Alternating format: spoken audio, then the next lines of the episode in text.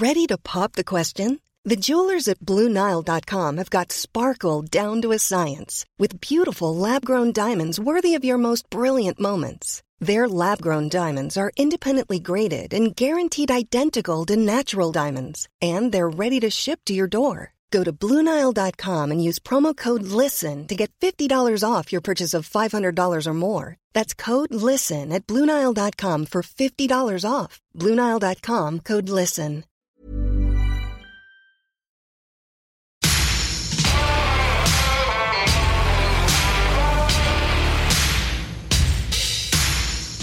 Hello, you're listening to The BIP Show. BIP is for business, investing, and policy, and that's what we're here to talk about. I'm Paul Colgan, a director at CT Group, and I'm here with James Whelan, macro strategist and investment manager at VFS Group. G'day, James. Oh, g'day, Paul. Fantastic to be here live. James, you're on mute.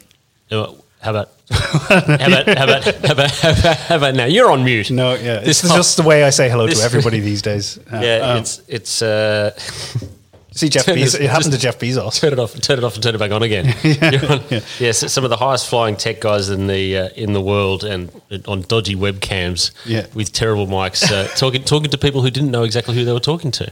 But Paul, it is fantastic to be here live from the studios, Darlinghurst, mate. Always great. Very pumped for this one too. And I know a lot of our listeners will be very excited that we have Ken Vexler back on the show, Managing Director and Chief Investment Officer at Acumen Management, joining us from Amsterdam. How are you, Ken? Good morning, good afternoon, good evening. Good to be back, lads. Uh, all well, summer here, so and looking forward to talking about shiny yellow stuff. We're here in Sydney recording this on the 30th of July 2020. Our guest this week is Jordan Eliseo, Manager Listed Products and Investment Research at the Perth Mint. Jordan is a long established uh, economic commentator and market analyst whose career has included stints at BT Financial, Deutsche Bank, and others between Sydney and London. And of course, he's got a special interest in gold, and that's what we're here to focus on today. Jordan, welcome to the show. Thanks for having me, Paul. Is uh, looking forward to this. Yeah, um, and it's a bit of a capitulation podcast uh, for me. I think you know gold. Um, and, and I know you are um, excellent at uh, handling this debate because might be some people who are not entirely familiar with the you know the gold in financial markets gets a bit of a bad rap sometimes because it, you know can certainly be some odd investors around it, and there can be a you know um, a, a very very fervent beliefs among some of the the more rusted on investors. But of course, this year it has um, had runaway performance, um, probably a lot to do with a whole bunch of different factors that are at work in the market, which we're going to go through during the show. Um, but uh, this week it touched all time highs in in US dollar terms, didn't it? Yeah, that's right. The the dollar was essentially the last currency standing. Gold had made all time highs in about 70 or 80 other currencies over the last few years, in, including last year in Australian dollars. It went above 2,000 for the for the first time ever, and it's now comfortably above 2,500 Aussie dollars. Uh, but yeah, this week the the first time ever now it went above US 1950 an ounce. Uh, so it's a new all time high in nominal terms. Still got a ways to go in, in real terms, but uh, yeah, there's no question it's been the the sort of standout performer of 2020 up around uh, up around twenty five percent now, and, and, and we're seeing uh, yeah enormous interest uh, in, in in the metal for from all kinds of investors today. And I think one of the interesting things about gold is that it tends to do well in certain environments, uh, which we're going to talk a lot about. But it also has knock-on effects to other markets too when gold price is behaving like that. So um, certainly going to be uh, a really interesting chat and. Um, I was sort of wondering, James, that uh, you know, is this the kind of thing? Maybe this could be a kind of like a contra-indicator. You know, the way when the Economist uh, uh, puts uh, something on the cover and says, you know, Australia's economy is going fantastic. Uh, everybody else should look at it. And the next thing, you know, st- t- twelve months later, we're in a, the deepest recession since the You Great that, Depression. that, yeah, put three put three guys in a room in Darlinghurst and phone one in, in Amsterdam and talk about gold, and this thing's going to be fourteen hundred bucks by the end. of it. yeah, that's yeah, I, I, could, I could see that happening, and everyone jumps on board, and everyone wants to talk about it. The, the fundamentally, though, it would take a steam train to turn it around because the, the, the underlying reason why gold is getting bought is unstoppable at the moment. So, Jordan, take us through it. Yeah, look, I think if you if you look at the the catalyst for the gold move that we've seen, it's not actually just this year. Gold's actually been really strong for the last eighteen months, and across that entire time period, probably the the primary driver has been the decline in real yields uh, all around the developed world, and you know we can talk about the you know the US ten year as the I suppose the benchmark for that. So in, in the last sort of So, so, so let's just uh, just take a step back. There'll be some people who won't understand real Sure. yields. Yeah. Yep, sure. So we're talking about the the nominal yield on the US Treasury ten year bond, uh, but what we're what we're doing as well is we're then also factoring in the rate of inflation. So you know if you're talking if a, if a ten year bond has a yield of one percent and inflation is one percent, then the real yield is effectively zero. Uh, so over the last kind of 18 to 24 months, the, the real yield on, on the US 10 year has dropped from around 1% to negative 1. So it's effectively fallen 200 basis points. And in that time period, essentially gold has become a almost a high yield asset. So gold yields nothing, but it's you know higher yielding than, than minus one. And just to get into the specifics, because it gets really interesting, because the, the US 10 year is about 50 basis points, uh, something like that. Uh, I think it might be a, I think it might be a fraction higher, 60 or 70 now. Okay, Sound so about right, call James? it a half. 60, Yeah. 63 is sort of where I Uh, fifth, the US 10 years 57. Thank you, Right Ken. now. Oh, it was close. You see, nearest the pin, Colgo. Thank you. Um, so, so um, uh, well, nearest the pin today. I mean, come back tomorrow and it'll be yeah.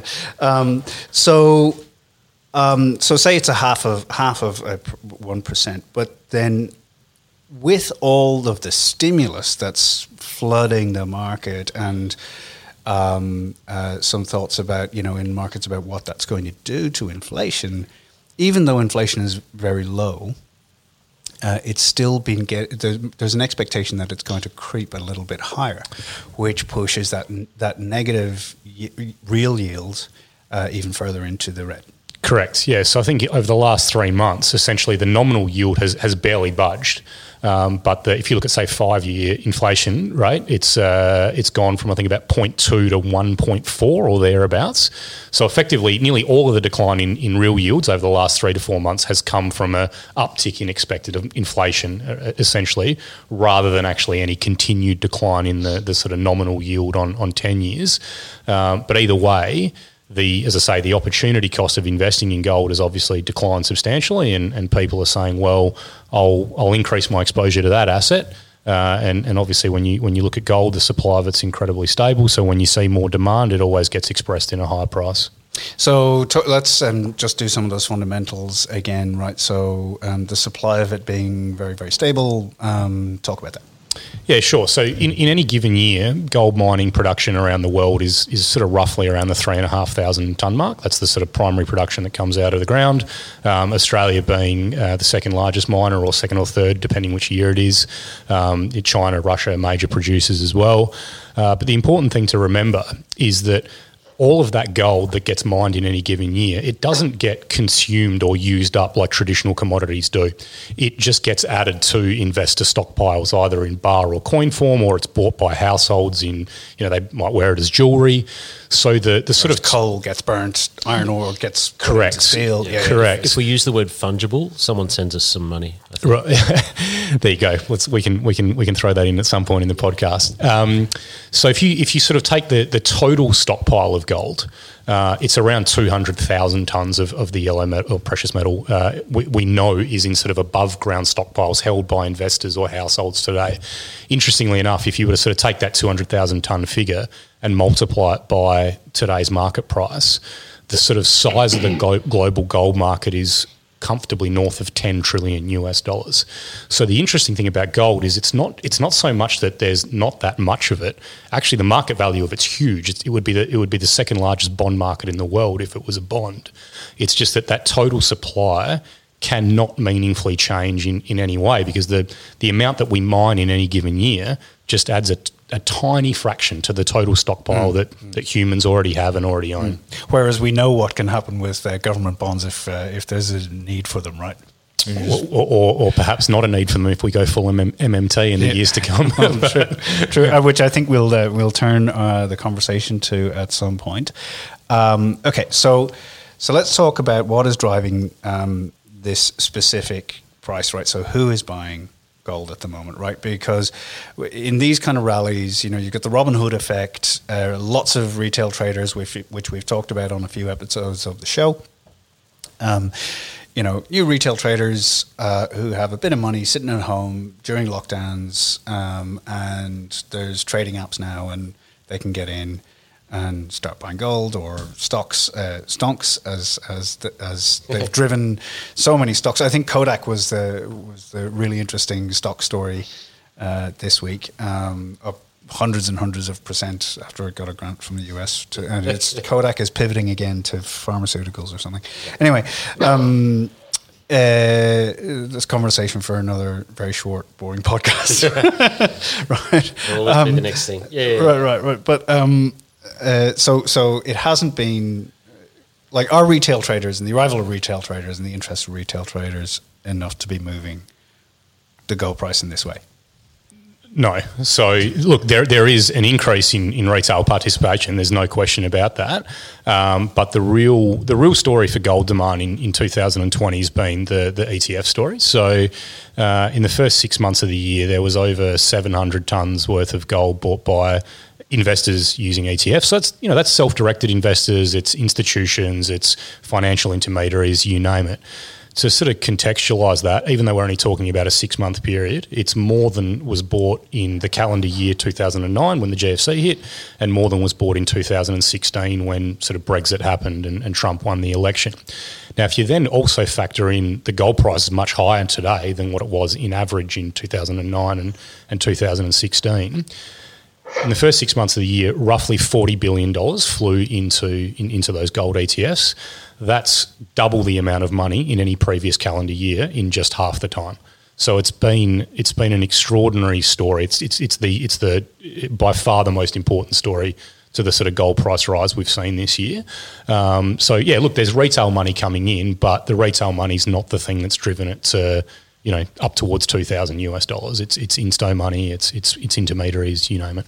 Can we talk about the life cycle on that? Because I'm always fascinated by by the, the background of it. And a few weeks ago, we had Martin Whetton actually actually ran us through the, the, the mechanics of how a bond is bought by the by the RBA specifically, or, or, or, and so uh, let's just take it for example. So a million dollars goes into an ETF, and then what, what then has to happen with regards to the to the backing and or you take it from there if you want. Yeah, sure. Okay. So I, I, suppose it's um, I'll maybe answer the question in two ways because the Perth Mint's got its own ETFs, which because we're a massive refiner and custodian of gold, ours work separate to the sort of generic ETF. But yep. the, the sort of generic ETF would be there's a product issuer, um, they have you know units or shares for sale on an exchange, somebody buys them. Um, a market maker obviously had to sort of hit the bid that that, that, that person had put into the market. Um, and then they are required to deposit ounces with a gold custodian, typically a bank in London. Um, and when when that occurs, uh, the issuer of the product can basically then create units to deliver to the end investor. So there's sort of a, you know, there's a, I suppose a few, uh, what's the word I'm looking for here, um, steps in the process to ensure that gold actually does go into the backing of that product. And so obviously the banks have, you know, bullion banks in London have enormous stockpiles of gold. And so if you think about it, they're essentially just going, okay, we've got a, a pile of metal in our in our vault. We're now going to allocate some to ETF A or ETF B as, as inflows come in. And the reverse happens when when they come out. In the case of the Perth Mint, because we sort of refine you know, sort of over 300 tonnes of gold a year and we have sort of enormous vaults already in, in operation, it's it's a much simpler process. We basically act as market maker to our own products. Um, so people are buying units from us. Um, we sell them to them. We put gold in the vault. Um, that's it. There's there's far less uh, there's far less um, counterparties involved. And and you know the sort of demand for, for that kind of product is is uh, well picked up incredibly. So I think if you look at the the stats that I gave you guys before about the sort of global gold ETF rush in Australia, the the demand has been far far faster than what we've seen globally. So in the first six months of this year, for example, the product that we've issued, it saw inflows of over fifty percent just in the first six months of the year. So yeah, look, there's there's a there's just a, a, huge appetite for the metal right now, and uh, you know, I'd, I'd, be interested in your views on it, James, from a portfolio perspective. Well, I, am more of just just keeping with the mechanics. Because I remember a, a, while ago there was chat that there's capacity on the gold on the gold holding for the ETF, and that the physical backing of it was was running out. So there'd be a capacity that if you've got a physical amount of gold that can be behind an ETF, can you run out? Oh, look, I given given we've got our own products, it's sort of Oh, not di- di- not difficult. difficult yeah, about- it's, yeah, yeah, yeah. it's it's sort of difficult for me to comment without sort of sort of making it look like I'm trying to sort of talk down the competition, as it were. Um, but uh, Do if it I- anyway. Do it anyway. if No, you, no, if no, I you don't do it, Ken will do it. Yeah, no, no. So look, the, the reality is is this: is that most ETF, uh, sort of gold ETF issuers, have no specialty in the gold space at all. They're financial product manufacturers that outsource the custody. They outsource the trading to a market maker, so they're relying on an external balance sheet, and then they outsource the gold sourcing and custody to a bank. So if the bank doesn't get the gold, then there's no gold to put in the ETF. So I'm not sitting here in any way implying that you know global gold, you know that there's we're about to run out of gold to back these products. Um, but certainly when you compare that to yeah, an ETF where actually the issuer of it is a refiner of 300 plus tons a year that has direct relationships with gold mining companies and its own vaults, yeah, there's a, there's just a lot less counterparties involved in, in a product issued by someone like us. Yeah. Can I just, um, yeah, I was just sorry, just to, just going to jump in. Just a quick question, um, Jordan. Uh, physical gold versus ETFs, for example, right? So, if we talk about who's buying what, my assumption, rightly or wrongly, I don't know, is that surely real money, pension funds and the like, and, and you know, genuine players, not leveraged hedge funds and the like, uh, these guys would want real physical gold. Like, surely there wouldn't be that much of an interest for them in ETFs. Am I wrong? Uh, who, who's who's doing what basically? It's a, it's a great question, Ken, and, and the answer might surprise you a little bit in that, in part due to regulatory reasons, um, there are environments where pension funds can't buy the direct commodity, so they have to go via a financial security that gives them exposure to the price. Um, but it, it, it's a good point that you make in the sense that sort of gold ETFs were, I mean, at one point they were sort of 8% of the entire ETF universe in, in the United States. They're closer to 2% today. It was almost the perfect commodity to put into an ETF structure for retail investors because it actually does. Um, you know, by and large, lower the cost and and increase the access of the, the, the product to to direct investors. But for institutional investors, look, you- you're absolutely right. Um, the, the liquidity of gold and the cost of storing it, you name it, um, they'd actually, in, in many cases, be better going direct because they, they, there's no need to go via uh, a financial product. Um, the volumes that they're going to buy, um, they could just trade with us directly, custody it with us directly, and, and um, they'd, they'd get it at a cheaper price than going via some sort of financial product. So if I had an ounce of gold Yeah. sitting around at home, would I be able to trade that in somewhere for two thousand US dollars? Yeah, you would. Yeah, absolutely. You'd just go to a bullion dealer here in Sydney and you'd basically say, okay, here's my ounce of gold. They'd verify it, assay it, check that it's pure, and they'd offer you a price that would be, you know, spot minus a particular margin. You know, now it depends. You know, if you've got one ounce, that margin might be two or three percent. If you've got hundred ounces, it'll be less. And and you know, obviously, the more you buy and sell, the the better the margin you're going to you're going to get. The closer to the spot price you'll be able to trade at. Bit like bit like doing FX over the desk, sort of, you know, at the at the counter. Oh, of course, in the airport. gonna Yeah, yeah, yeah, Yeah, Yeah, it'd be upstairs in one of those closed cages things with the with the security camera out there. The very very sharp, sensible sort of operations that they've got. You said that they assay it right now. I, I want to find out what that's what that's about in one second when we come back after this break. Here's a cool fact a crocodile can't stick out its tongue. Another cool fact you can get short term health insurance for a month or just under a year in some states. United Healthcare short term insurance plans are designed for people who are between jobs, coming off their parents' plan, or turning a side hustle into a full time gig. Underwritten by Golden Rule Insurance Company, they offer flexible, budget friendly coverage with access to a nationwide network of doctors and hospitals. Get more cool facts about United Healthcare short term plans at uh1.com. Hiring for your small business? If you're not looking for professionals on LinkedIn, you're looking in the wrong place. That's like looking for your car keys in a fish tank. LinkedIn helps you hire professionals you can't find anywhere else, even those who aren't actively searching for a new job but might be open to the perfect role. In a given month, over 70% of LinkedIn users don't even visit other leading job sites. So start looking in the right place. With LinkedIn, you can hire professionals like a professional. Post your free job on linkedin.com slash people today. Welcome back to the BIP Show. Paul Colgan here in Sydney. You're on mute. Well done, well done, well done. Um, I'll pay that. Uh, here with James Whelan, um, James Whelan, whose, whose screen is frozen, and um, Ken Vexler on the line from Amsterdam. And our guest is uh, Jordan Eliseo, uh, who's manager listed products and invest and uh, investments at the Perth Mint. Okay, Jordan, assaying the gold. Right, so they do they shave a little bit of it off or something? No, no. You, there's a different places might do it differently, but the general thing would be they have what's called an XRF machine, which can basically, for want of a better term, call it a scan, um, and it can measure the the purity of the metal. So typically, gold. Uh, you know, if it's say a one ounce bar, will be manufactured to a purity of at least 995, so 99.5% pure, but actually more these days, more it's, it's normally sort of 99.99% pure gold. So you can sort of essentially test that it's, it's that purity, and, and therefore you know, okay, well, spot price is X. We know that it's a it's a pure it's a it's a you know proper ounce of gold. So we'll just offer we'll offer to buy it back off of you at you know the, the, the spot price minus a, an agreed margin.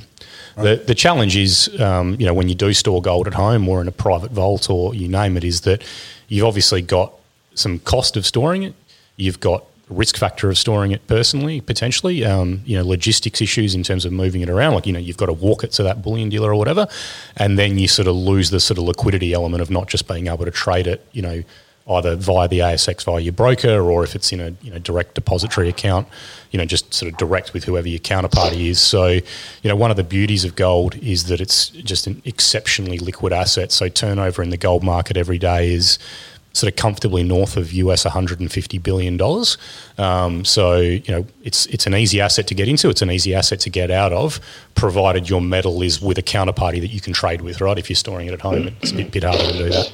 Yeah. The so, do you mind if I jump in? The, uh, whoever had the under and over, we're about twenty something minutes into the show. Whoever had unders on thirty, for me to mention his name, Jim Rickards.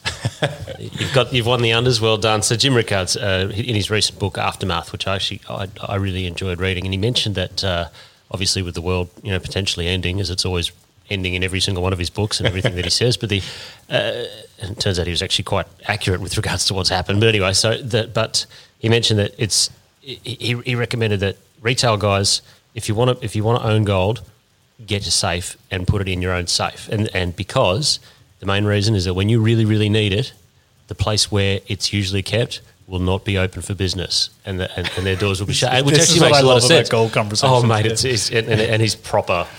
Right. The, the the conversation is very exciting. Because his he's- current forecast for gold prices is something like ten thousand bucks. I uh, I left my tinfoil hat at home, so I can't put that on to answer that But it is. question. If, if, if, if it ends, yeah, go on, Ken.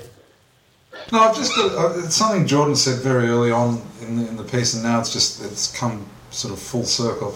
Yeah, look, whether gold goes to ten grand an ounce or not, I don't know, and frankly, don't really care. But I suppose how much of and, and Jordan, you mentioned it earlier that you know across the last twelve months or whatever else, across every other currency, uh, gold's risen, and it's only now the final shoes dropped against the US dollar. Let's be honest, the benchmark is against the greenback, and so here we are. But how much of the fact that the gold is here is down to a generic and general weakness in, in the US dollar that we've witnessed in the last, I don't know, well, it, it's been exaggerated in the last few weeks, but certainly in the last six months. How much of that is down to just currency weakness or fiat weakness? Yeah, I think I think um, the, if you look at the, the sort of the impetus behind, say, the last couple of hundred dollars in, in the rally, the, the, the weakening of the dollar has been a, a reasonable contributor to that. Um, I'd say though the, the bigger factor has been the, the just continued decline in, in real yields. And actually, if you look over, say, the last 18 months to two years, where, as I say, gold is up very strongly over that entire time period, the dollar's actually been strong or at least stable for the majority of that time frame. So, actually, if you look at that relationship between gold and the US dollar, because a lot of people say, oh, it's just an anti dollar play. It's, it's not. A weakening dollar is definitely good for gold. But as I say, if you look at the last two years, pretty pretty solid proof that it can go up alongside a rising dollar Yeah. as well. There's, there's probably, if I can chuck in another couple of points there from, a, I suppose, a portfolio or interaction with other assets perspective, the other one that often confuses people or they, they just don't, it, it's not apparent to them, is nearly everyone gets that gold tends to do well when the equity market's volatile because, you know, it's the safe haven, people sort of move their money into it. But it also actually is typically positively correlated when equities are rising. So it'll, you know, it won't go up by as much as equities do. Um, but it actually will still deliver a, a, sort of positive nominal nominal return typically. So, you know, those those factors are sort of starting to become, for want of a better term, better understood by the market, which is part of the reason why people are feeling more comfortable allocating to the metal. They're sort of saying, well, actually, there's a few attributes that this thing can bring to my portfolio that um, you know I, I want to have exposure to right now. Are, are, they? Are they? Sorry to be maybe a little bit direct and or naive, but are they? Is there, is there not an element of people allocating to gold now because, frankly, well, what else are they going to put cash into? And this thing's moving. I like it, it, it doesn't yield. Like a bond yields, doesn't matter how much or how little, but a bond has a coupon, it yields, plus there's a price, you know, appreciation, depreciation.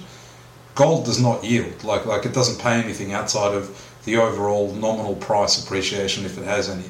So is there not an element of people just going, well, it's going up uh, it may come off, but really, where else am I going to put any sort of cash at this point?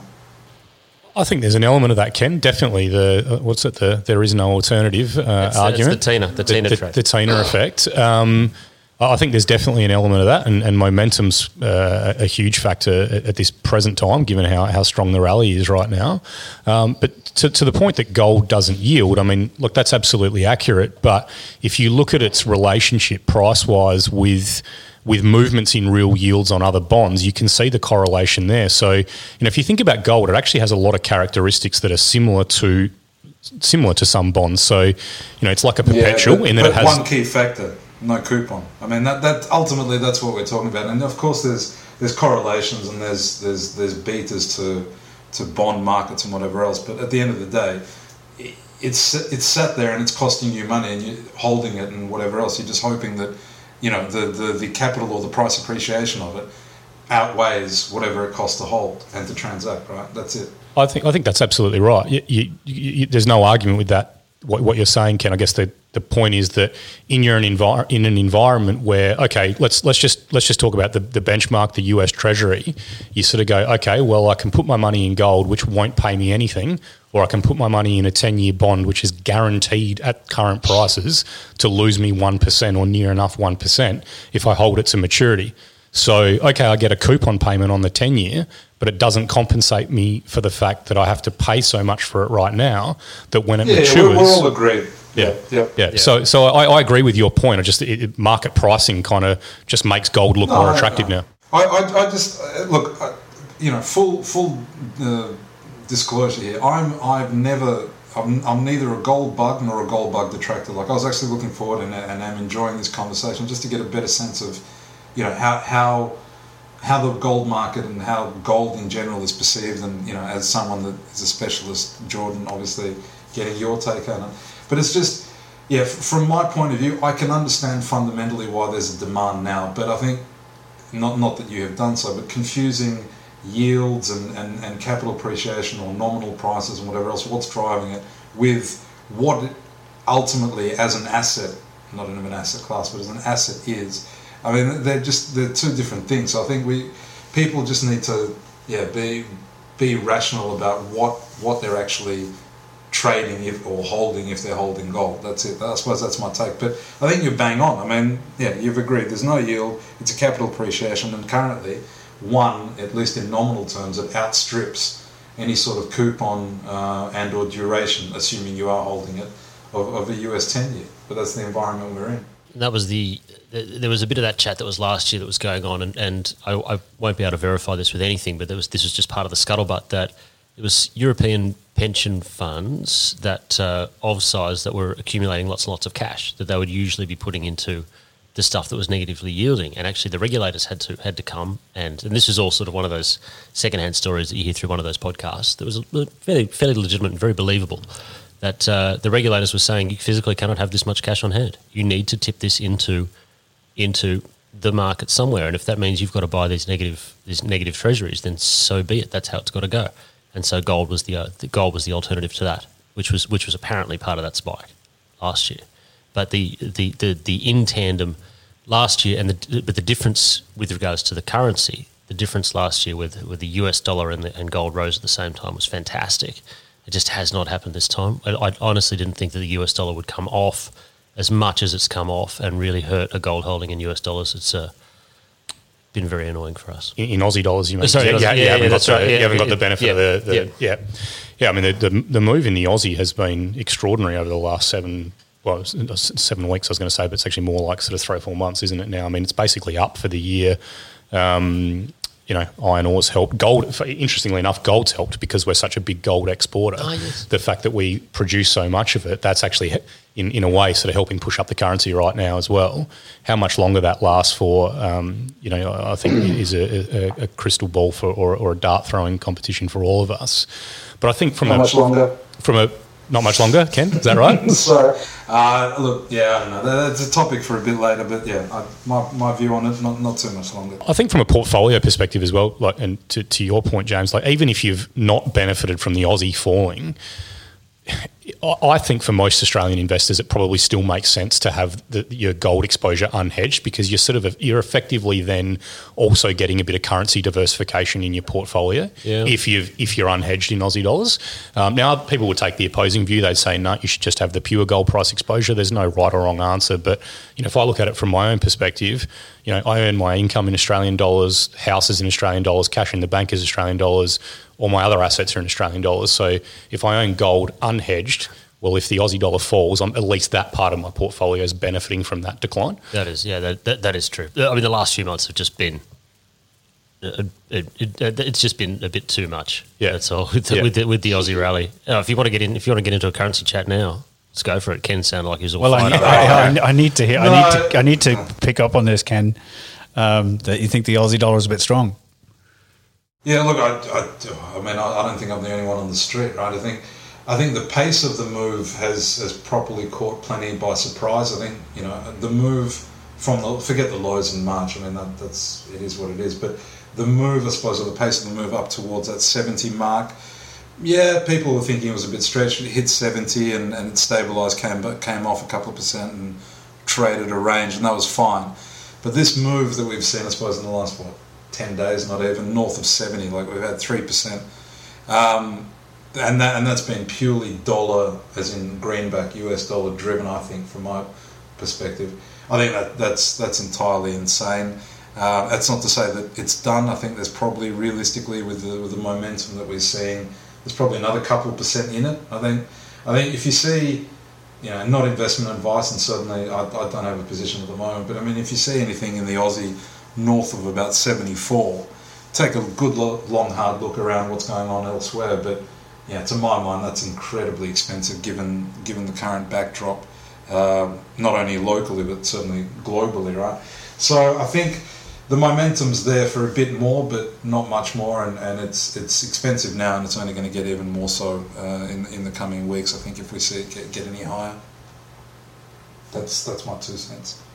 So all of this talk is centered around this weakness in the US dollar.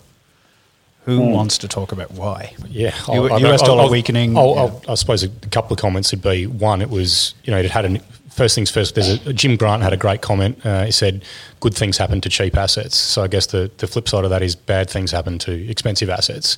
Now. I don't know whether you'd say the dollar was expensive, but it had actually been in a pretty good run for the majority of the last several years. Um, so you know nothing lasts forever. So you know there's there's an element there. Um, I think the second factor is the the level of stimulus that's coming from the Fed and from Washington is, you know, it is. I mean, there's been an unprecedented use of the word unprecedented in the last few years, Well- well, but, they're- but they're- it's but it's genuinely unprecedented, right? They're effectively taking the economy of Australia and dumping it into the US economy. Yeah, it's. Yeah. I mean, I, I, I wrote a piece a few weeks ago where I said, you know, it took this, it took the Fed six years post GFC to add three trillion dollars to their balance sheet. They did that in about three months this year, right? So we are, you know, we are sort of off the charts in terms of the level of stimulus that we're seeing. Um, that has to have some kind of impact. Um, so I think those two factors are there. And then look, maybe there's an element of, um, I, I suppose, risk slash uncertainty with the election. Only I think it's less than hundred days from now. Um, you know, I think those three factors are, are pretty good to, to you know help see the dollar give up four or five percent. Um, If, if I can just jump in there, uh, I don't entirely or don't necessarily disagree with any of that, to be honest, Jordan. I suppose uh, from my perspective, if we're looking at the stimulus side of things and, and that as a, as a potential catalyst for, for dollar weakness, um, you can call the FX market many things, and on an average day I do, and very few of them complimentary. But the one thing you can definitely say about FX is that it is fairly efficient in terms of its pricing. Like, I mean, it, it it suffers from whiplash because it goes to extremes and then mean reverts, but it does so pretty quickly. The stimulus, not only the amount, but the, the ways in which it's been delivered, it's been a known known. It's been a Rumsfeldian known known for a number of months now. So the the pace and the, the magnitude of the weakness that we've seen in the dollar in the last couple of weeks, I'd be hard pressed to attribute it strictly to that or, or even in, in large part. I think if, if anything, realistically, there, there is probably an election uh, factor in it, but also just um, Stephen Jen's uh, dollar smile, right? Like the, the concept of the fact that we're probably in the third of four quadrants uh, of the dollar smile, so we're probably down at the, at the very sort of bottom of, of that dip in that you know, look look what risk as as an asset or as as a, as a mood has done. I mean, equities are just through the roof.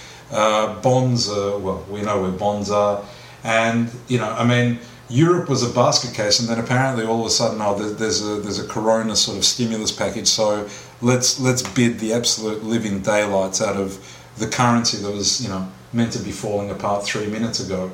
Um, I think generally there's just that risk mood, and I think as a consequence, the dollar has has uh, weakened because you know uh, stuff has gone into maybe EMFX, uh, equities, and the like. Um, will it persist? Uh, to my mind, short term, yes. Maybe into you know medium term into the election, but overall, um, if there is an overall let's say, a genuine cause for risk to be bid going forward. That is, there's a way out of this pandemic, there's a vaccine growth globally returns, then that in itself will be uh, a catalyst for dollar strength. The reality, though, is I don't think this jubilation will continue. I think we'll. I don't think we're going to, you know, absolutely fall out of bed. But I do think that risk will take a breather at some point, and with that, we'll see uh, the dollar sort of start to consolidate its recent weakness. Um, it, it, won't. I don't think it shoots excessively north, as it were, but I think it consolidates recent weakness and just establishes, you know, a slightly lower range to, to what it was previously. So I'm sort of in two minds about, you know, getting all excited about, you know, the, the dollar getting out of fashion and, and, and you know, weakening any further in, in substantial ways. I got no, I got nothing to add with that. That's that's that's pretty much the best insight that you're going to have on that particular space. So okay, I can tell you one thing about dollars though. Um, something that lots of people are starting to talk about is that this idea that there's never going to be a shortage of them. Uh, and it comes from something we started talking about on the show um, uh, last week a little bit, um, but it's modern monetary theory. Um, and I am hoping um, that Steph Kelton will be on the show in a couple of weeks' time.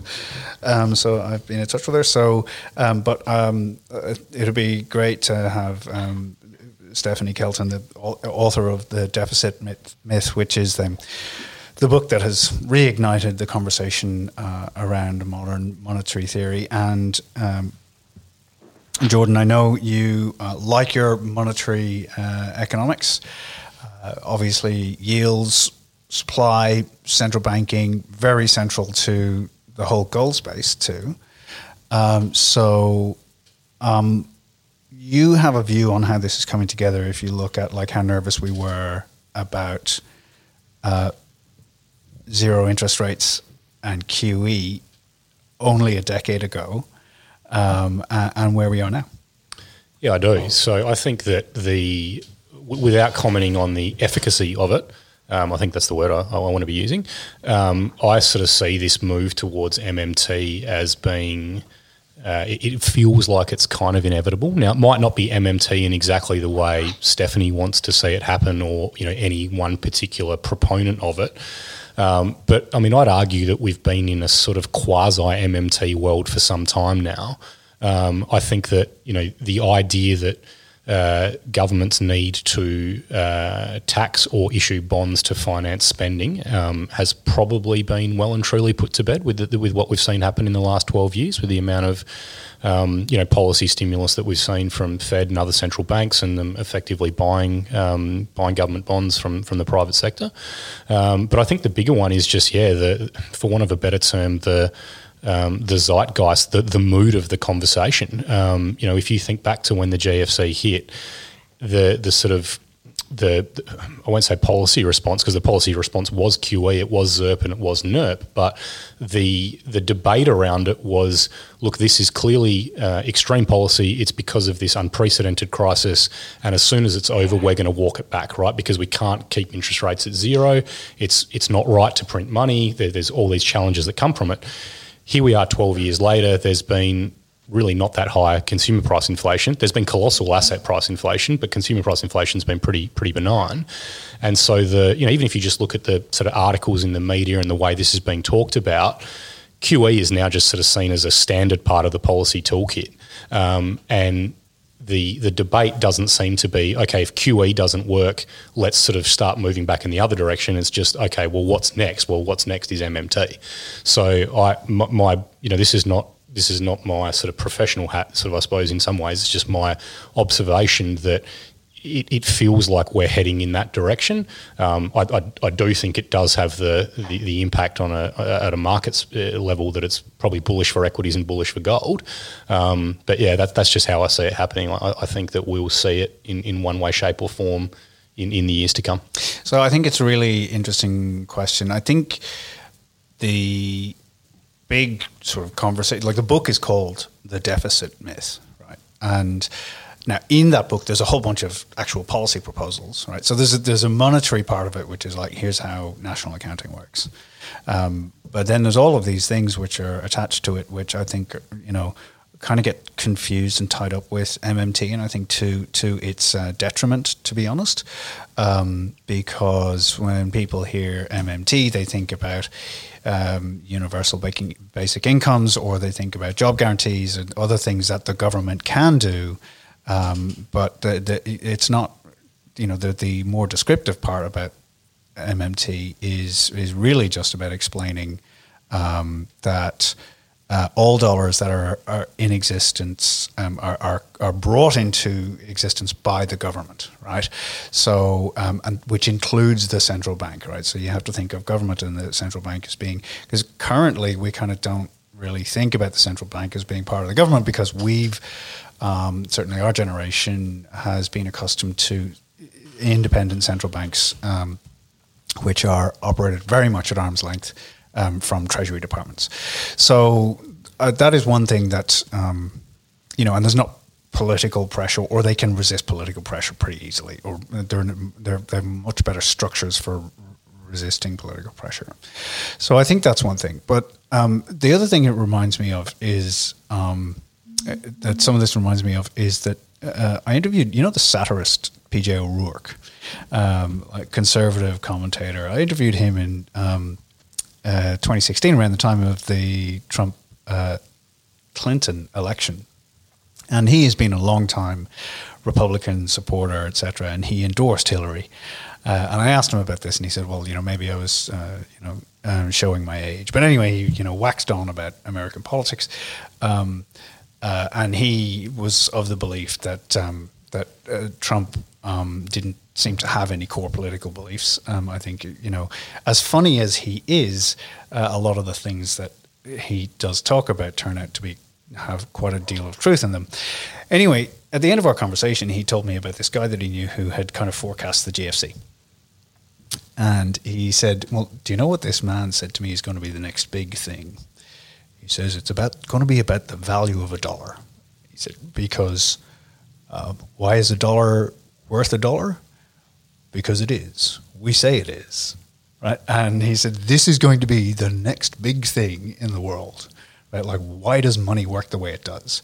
Now this was very so 2016, so early crypto days, um, and um, crypto hadn't become a big thing really. Um, but it is interesting that we're now at this point. Like, why is a dollar worth a dollar? and it's really because well, there's market forces, etc. Now, I think the U.S. dollar is particularly relevant in this case because it's kind of like the benchmark. Everything else is traded against it. Commodities are all priced in it. You know, it's, um, the, it's the, gold standard of fiat currencies. Yeah, yeah no, but, but that, that's exactly what I was going to ask. Actually, I mean, is, isn't what you're describing precisely the, the, the simple basis of, of why gold is gold? Like, I mean, because universally everyone believes it believes that it's the one and same thing. That's it. So that it has value. Yeah. And, yeah, and every, everyone everyone entrusts their counterparty and universally believes it has value, and therefore I believe that at some point, bang, right, and that's it. I mean, like again, I'm a simpleton, but surely there's no absolutely no other reason for why gold is gold, right, or, or perceived the way it is.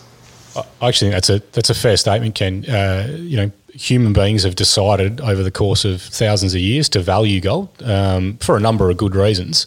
Um, but you are right; it's it's valuable because humans ascribe value to it. Um, it's you know, in, in many ways, it is as simple as that.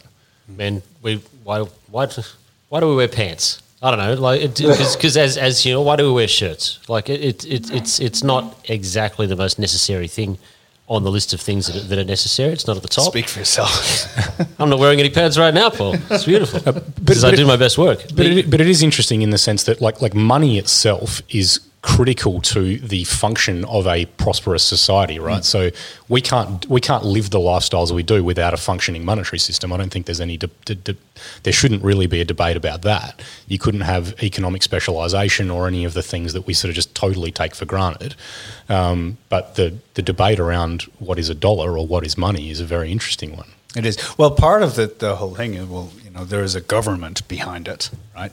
And that government has aircraft carriers and that's the, that's a big clanger you know, as well on that one. Um, the Seventh Infantry Division division So well, a dollar is you know to PJ O'Rourke's line actually, you know, a dollar is worth a dollar because we said it was, and we've got some Trident missiles, uh, you know that that say it is.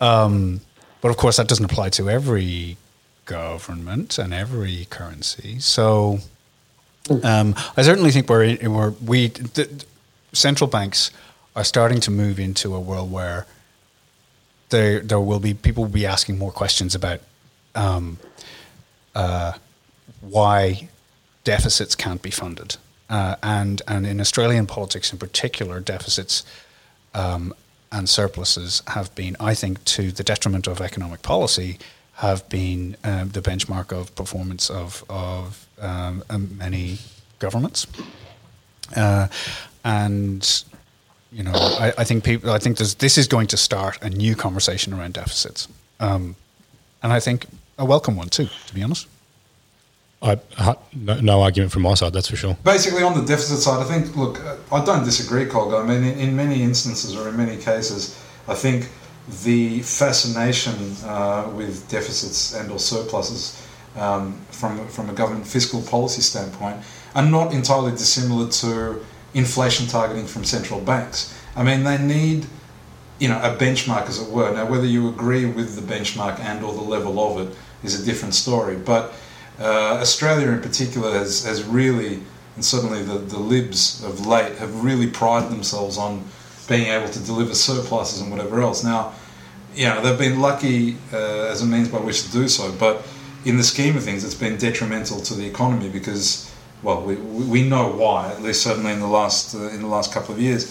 And now, under circumstances, they've been forced to flip dramatically and, and, and head into deficits. And seemingly, they think they're justified in doing so. But the reality of it is, is that these deficits are likely going to have to persist for probably a fair bit longer than they, they would be comfortable with, or that they'd even like to admit, you know, to. Um, I think there's a really so healthy way to, th- to think about deficit reduction, which is that the economy is growing uh, at a rate that's outpacing the growth in government spending. So private sector is going well, and um, you know, and governments governments saying staying the same or growing more slowly, which is a sign that your economic policy is working. So deficit reduction absolutely is yeah, is, is, is tick tick tick. You know, um, but organic organic deficit reduction, mm. not not policy induced deficit reduction. Exactly. Were, right? exactly. If you have an economy that's growing at uh, uh, at at three percent and and the the deficit is two percent of GDP, uh, you know you don't have to hit the nominal target. You know, the, Yeah, the, the, your deficit, your budget is in absolutely great shape, uh, and um, it has genuinely surprised me um, that uh, we talk so much about you know the X billion dollar surpluses or deficits uh, rather than talking about them in terms of percentages of GDP compared to the growth rate. But I suppose that's probably a little bit less boring. Than the numbers are smaller, you know, two and three rather than twenty four or thirty six or yeah. Um, but we certainly do can have years and years of deficits. Um, uh, ahead of us. ahead of us. Yeah. yeah. yeah. Can, can, can I can I just actually, actually before we go, Jordan, I'd, I'd like to get your, I suppose, not not from a price target point of view, but your, your medium term, I suppose, view on gold. Let's say in, in US dollar terms, just and whether you perceive that the current drivers will remain so, or they'll proportionately diminish, and something else will come in to, to replace them. So where, where where do you think gold goes? You know, in the medium term. Look, I think medium term prices uh, will be well supported, demand will be well supported, and there'll be a sort of upside bias. Short term, the the market uh, could very easily see a, a period of consolidation because it's it's run very far, very fast, and you know not just gold. I think silver's up thirty five percent this month alone. So, you know, when you see things like that happen, and and you know, Paul mentioned it sort of partly in jest at the start of the show, but you know, the fact you guys are covering it, like this week for me has been sort of back to back media because of the what's happening in the gold price. So, um, I think Yeah. short term we could see a, a, a bit of heat come out of the market. It'd probably be a very healthy thing. But no, look, I think over the medium term prices will be well supported. Ken, where you know we've got this where investors face this challenge of, of negative real yields on traditional safe havens, and they will for years to come. Um, we do have. Uh, it's going to take years for the economies to get back to where they were pre-COVID. Um, and if you look at the other end of the scale, you know, financial assets they, they might be cheap. Or sorry, risk assets, I should say, they might be cheap relative to where bond yields are, but they're not cheap in absolute terms. So I think Yeah. for all of those reasons, the kind of portfolio argument for gold is likely to remain well supported for, for years to come. Now, Yeah, see, see, to me, yeah, my, my two cents on that, I, I would agree that over the medium term, that the, the portfolio scenario that you've described is probably bang on because ultimately, if you're real money, if you're a pension fund, your key aims are obviously over a duration, the horizon's longer, but uh, diversification and risk-adjusted returns. Um, and, and if those things, risk-adjusted returns in the world that we live in, good luck finding them, right? Um, and uh, you know, as, as a consequence, I think you know to, to for diversification, if if ultimately the there is no yield, but the, the capital appreciation is there, or at least the stability in something like gold, then yeah, you're almost obliged by virtue of your mandate to probably dip your little pinky into it. I think so. Yeah, that's C- Can I, That's add my one, two can I actually add one point on the Insto side as well? James, did you want to go first? no, no, no, I'm not. I was, I was going to talk about products and allocation and things Oh, like that. okay. Well, just on the Insto side, I might add quickly as well is that there's the there's the investment characteristics of you know gold being negatively correlated to equities and, and all of those things, um, but there's also just from an execution perspective, if you sort of think about gold, say within an alternatives basket for an institutional investor, gold is by far the most liquid and lowest cost alternative to put into a portfolio as a traditional. Uh, you know, when you look at you know, if you think of things like private equity, hedge funds, unlisted infrastructure, all of those other things, which are you know, there's, they're great assets. Is not not not to speak- Commercial property. Yeah, not not not. I'm not speaking badly about Yeah, them, uh, but they they tend to be illiquid um, at the more expensive end of the the, the, the sort of cost structure, um, and there can occasionally be a degree of opacity as well in, in what you're buying. Um, you know, gold is highly liquid, it's low cost, and it's just a gold bar, so it's very simple to understand as well. So I think from those that that point of view as well. All other things being equal, a portfolio manager can kind of lower their cost and increase the liquidity of their portfolio by allocating something to gold. Yeah. James, uh, it's been a big conversation, uh, covered a lot of territory, but um, the uh, long and the short case for gold, right? Uh, how what let's talk through a couple of products that um, people Yeah. are, Well, are able to take both sides of this trade or or uh, and hedge it maybe. Yeah, the, so the, the, the brass tacks uh, situation of it is that we like about a 10, 10 to 15% allocation to it, which is a nice fair number that you'd want to have. Currently? Uh, to, and currently, we actually exited a few days ago, about a week ago, uh, on, a on our exit. Uh, we've got an exit rationale just based on relative strength. It just went, it just blasted through that take profit and just went, this is hot. Let's just go cash and just figure out a way to re- uh, and reallocate later on and figure out what we're doing. Now it's all about this currency thing is a real is a real pain. We've talked about TINA, you talk about PITA, which is a pain in the ass, figuring out the currency thing. So the three main products that there are in the market right now. One is uh, QAU, run by Beta Shares. That's hedged uh, against US dollars. So, so it doesn't matter in the currency move. You've got you've got that there. Backed by JP Morgan Gold, uh, as you said, Jordan, stuck in a safe. Uh, the other one that you've got is GOLD, which I think was one of the first. That was I think that was the first one that was uh, might have been one of the first ETFs in Australia. I think actually or something like, that. and that's unhedged. So if the US dollar comes off in a calamity as it has, and gold still goes up, then you you, you might be a little bit behind, which some people have found themselves recently. And then you've also got, um, and that's also JP Morgan in a safe uh, there as well. And then you've got the PM, uh, and the actual stock code is PM Gold. I was about to say PM Dawn there, but uh, we'll save that for later. PM Gold, uh, which is Perth Mint, and that's Aussie dollar. Uh, that's based on the spot price, and, and they're the three ones. If you want to go company wise, you've got the gold miners as well, and those have been shooting stars lately. And every every taxi driver's now got a gold miner that he likes at the moment. And beware, beware, beware. Always just telling people to beware. Just because a gold miner, some guy with a shovel and a, and a metal detector tells you he's 25 kilometres away from some other tenement, it's not a reason to invest in that company. Do your homework on that and just be careful because they're the guys that are going to be searching for lithium in a few months' time, whenever the next craze sort of takes off. Well, that's right, and if, uh, a lot of them have actually turned. It used to be gold companies, and now they've turned into small tech companies Yeah, on the yeah, ASX. yeah, yeah, yeah. So yeah, whatever the next trend is, is going there. So there's there's ETFs that are on those uh, for gold miners as well. GDX, I believe, is is one of the ones that's there. And uh, What about if I hate gold? I don't know. I can't help you. I, I, I honestly don't know what happens if you want to do if you short gold. Uh, What is there an ETF to short gold? I don't know. It's never come up in any time in anything that I've ever done. Is there an ETF to short gold? If I think about how you There, manufacture it. there, there isn't as far as I'm, I'm aware. I guess you'd just be long equities, long US dollars, short inflation. like, or, or, or, or long low inflation, I suppose. Just short, you know. short the futures. Yeah, Yeah, Um, but there, there's that. Uh, there's also an options market and futures markets over the top of it. One of my little favourite strategies is I sell put spreads in in the uh, gold futures in the, the options over it. Just get a bit of income come through. Gold continues to trickle up. It's out of the money. You just pocket a little bit of change in the in the side. Nice, nice, easy sort of sort of thing to go over. Keeps it ticking over, and uh, and clients usually like it. But they're the, they're, they're the main ones. So for an ASX punter, about a 10 15%, nice little area of gold and uh, and the currency thing. But PM Gold, a, a great product. Not that that's why you're here to spruik it. You're here to talk about gold, but it is uh, it's one of the ones that, uh, that that we'd recommend. Fantastic. Look, it's been a great show. Uh, Ken Vexler in Amsterdam, thanks so much. Uh, great having you back, mate. Yeah, good to be back. Thank you, guys, and thanks, Jordan. Really, um, yeah, really enlightening. Got got to learn quite a bit this week. Thank you. Pleasure, Ken.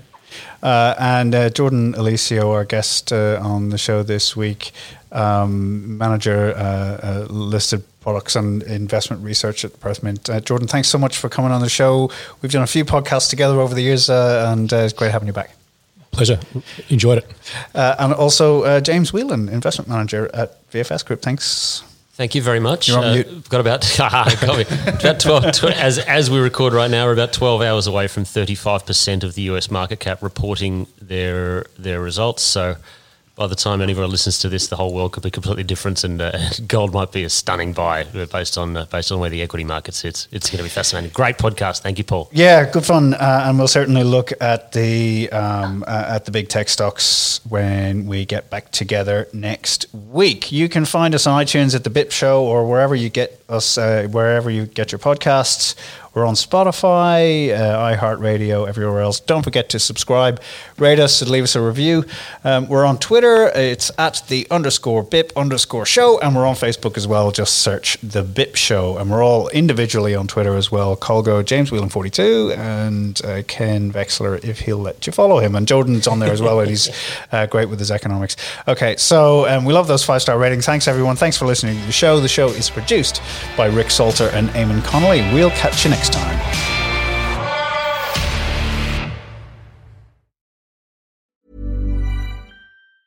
Hey, it's Danny Pellegrino from Everything Iconic. Ready to upgrade your style game without blowing your budget? Check out Quince. They've got all the good stuff shirts and polos, activewear, and fine leather goods, all at 50 to 80% less than other high end brands. And the best part? They're all about safe, ethical, and responsible manufacturing. Get that luxury vibe without the luxury price tag. Hit up quince.com slash upgrade for free shipping and 365 day returns on your next order. That's quince.com slash upgrade.